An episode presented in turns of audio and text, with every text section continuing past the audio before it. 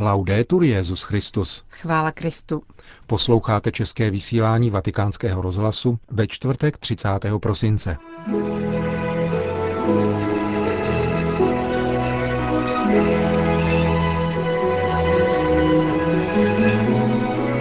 Zprávy a homilie na neděli od otce Richarda Čemuse budou obsahem našeho dnešního pořadu, ke kterému přejí hezký poslech Milan Glázer a Johana Bronková.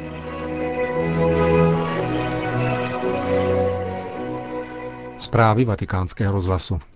Vatikán.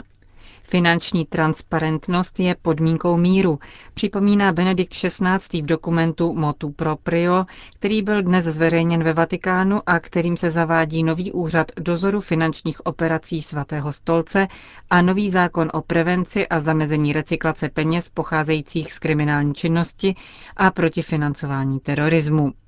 Jde o soubor předpisů, které jsou důsledkem dohody uzavřené roku 2009 mezi Vatikánem a Evropskou unii a týkají se právě zmíněného problému. Vatikán tak přistupuje na opatření, která byla přijata v oblasti finančního sektoru na úrovni mezinárodního společenství, zejména po 11. září roku 2001.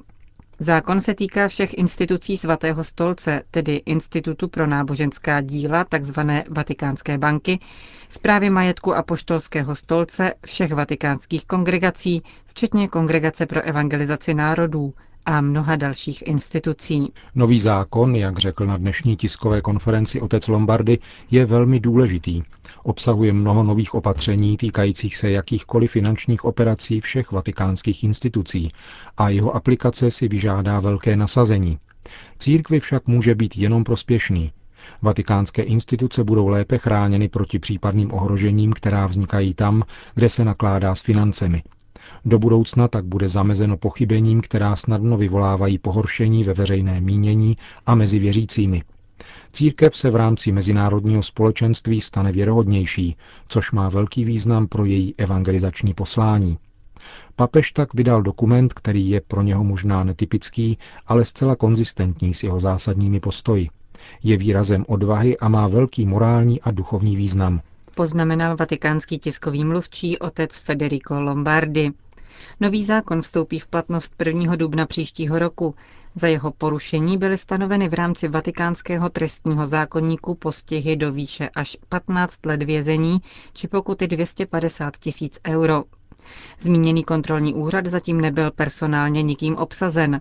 Jeho předsedu a členy jeho řídící rady bude jmenovat svatý otec. Vatikán. Podle zprávy, kterou každoročně vydává agentura Fides, bylo na světě letos zavražděno 23 osob působících v pastoraci. Jeden biskup, 15 kněží, řeholník a řeholnice, dva seminaristé a tři laičtí pastorační asistenti. Je to o 14 osob méně než v loňském roce. Zprávu vydala Kongregace pro evangelizaci národů. Seznam obětí násilných aktů proti křesťanům by ovšem byl mnohem delší, kdyby zahrnoval také věřící lajky. To byly zprávy. A nyní vás zveme k poslechu homílie otce Richarda Čemuse.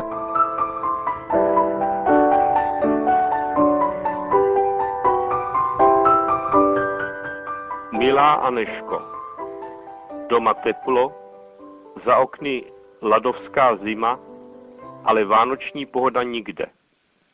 Tak trochu jste mne zahambila. Na štědrý večer jsem vám sliboval, že se pokusím odpovědět na otázku, má-li cenu psát Ježíškovi, když stejně neodpovídá ve vašem soužení.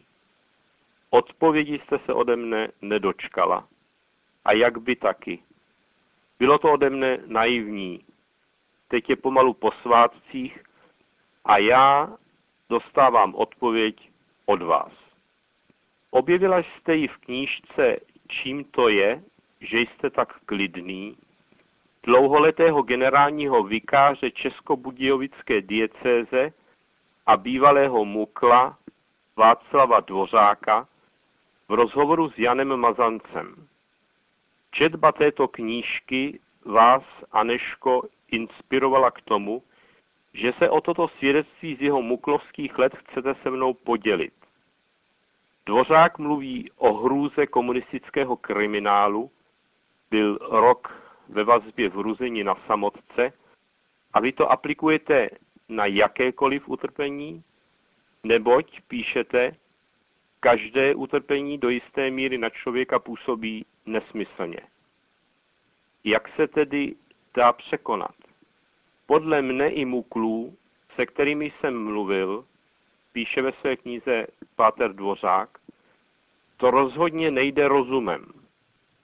Utrpení v komunistickém kriminálu se totiž jeví jako úplně beze smyslu. A proto ho nemůžeš překonat rozumem, myšlenkově, ale jedině řečí s Bohem, modlitbou. Nemůžeš se ptát, proč. Musíš se ptát, pro koho. Pro koho já to tady snáším. Teprve až v tobě utichne hlas logiky, může zaznít hlas prozby a nářku. Tam, kde zklamává úplně všecko, na co jsi zvyklý, kde se nedá dělat nic jiného než trpět, začnou tyhle prozby duchovně proměňovat tvoji šílenou bídu, tvoje utrpení. Odvaha víry i na té samotce, tom nejhlubším ponížení, dělá z utrpení něco tvůrčího, už to není bořící síla. A poštol Pavel dokonce v listu Kolosanům říká, nyní se raduji z utrpení pro vás. Utrpení už nevidíš jako něco pasivního, neživotného, jako trest. Musíš se učit, jak z něj vytvořit nový život. Tato strašnou práci, než se s tím smíříš a než se probojuješ k tomu, aby svůj život vložil do rukou božích. A když máš jistotu, že Bůh je s tebou, tak najednou máš víc možností, nejsi tak spoutaný a uvězněný. Tolik monsignor Dvořák. Co vy na to? Ptáte se mne. Co já na to? Dvořákovo svědectví je tak silné, že nepotřebuje komentáře. Tak jako je nepotřebuje betlémské dítě v jesličkách. Man kann es nicht fassen, man kann es nur wahr sein lassen. Nelze to pochopit, lze to jen ponechat ve své pravdě. Tak to vyjádřil německý autor vánočního zamyšlení v rádiu. Ale když jinak nedáte, podělím se s vámi o to, co mě k tomu napadá. V první řadě je to asociace, kterou vzbuzuje Dvořákova věta když máš jistotu, že Bůh je s tebou, tak najednou máš víc možností. I za Jášovým proroctvím, které jsme slyšeli čtvrtou neděli adventní v prvním čtení i v Evangeliu. Hle, pana počne a porodí syna a dá mu jméno Emanuel. To je Bůh s námi. Kolikrát jsme tu větu opakovali, až nám zevšedněla. Přitom je to esence Vánoc. Uvěřit, že Bůh je s námi. Jenže k takovému poznání se člověk nedostane než skrze těžké životní situace, kterým se zpočátku třeba zuby nechty bránil. Dvořák doslova říká, že to dá, cituji, strašnou práci, než se s tím smíříš a než se probojuješ k tomu, aby svůj život vložil do rukou božích. Pak teprve zakusíme, že náš Bůh je Emanuel, že je s námi. Potom mi Aneško přicházejí na mysl slova svatého Pavla, taky mukla, Efezanům, z druhé neděle po narození páně. Modlím se za to, píše Pavel, aby Bůh našeho Pána Ježíše Krista, Otec slávy, udělil vám dar moudře věci chápat a jejich smysl odhalovat, takže budete moci mít o něm správné poznání.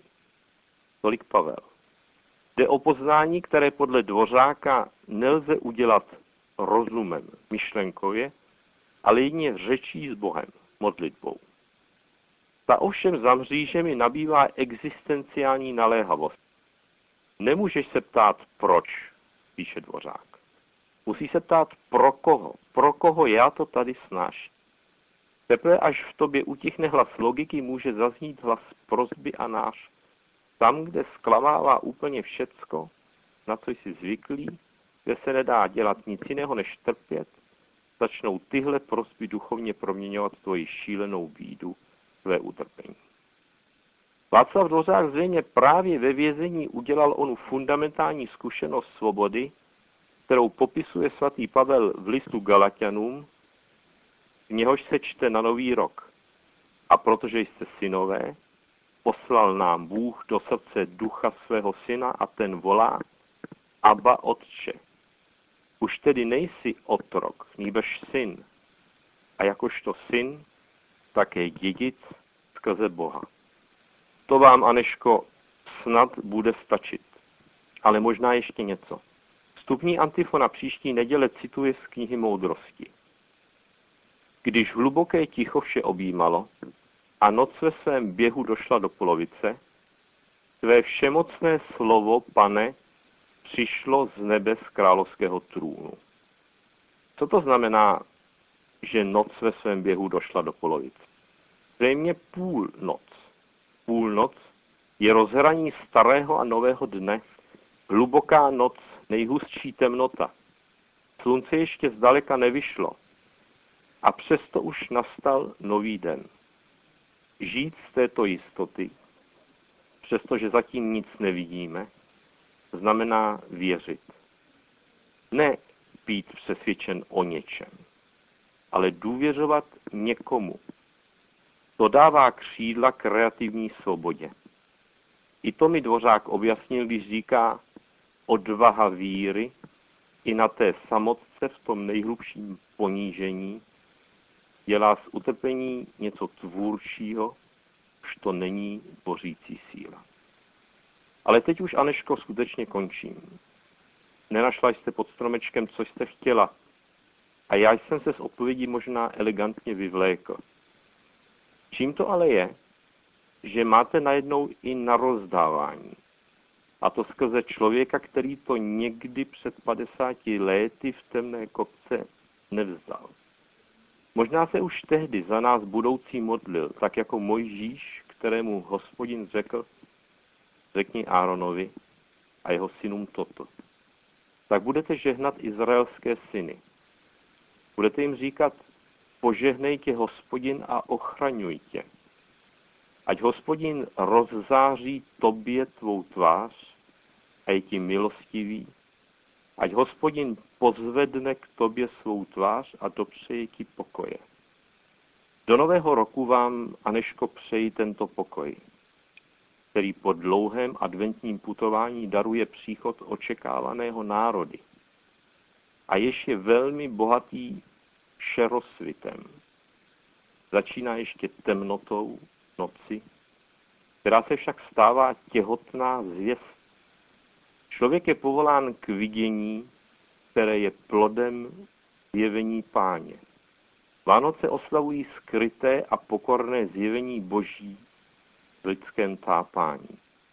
Výstižně to formuloval per Fabian Lagerquist v jedné básni ze sbírky Země v podvečer.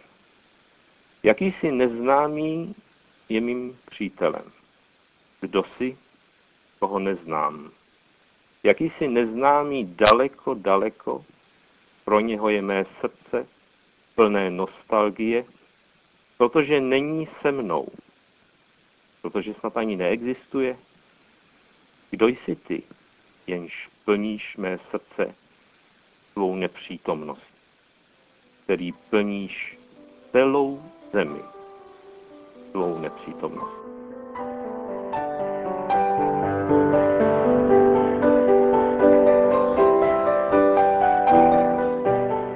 Končíme české vysílání vatikánského rozhlasu. Chvála Kristu. Laudetur Jezus Christus.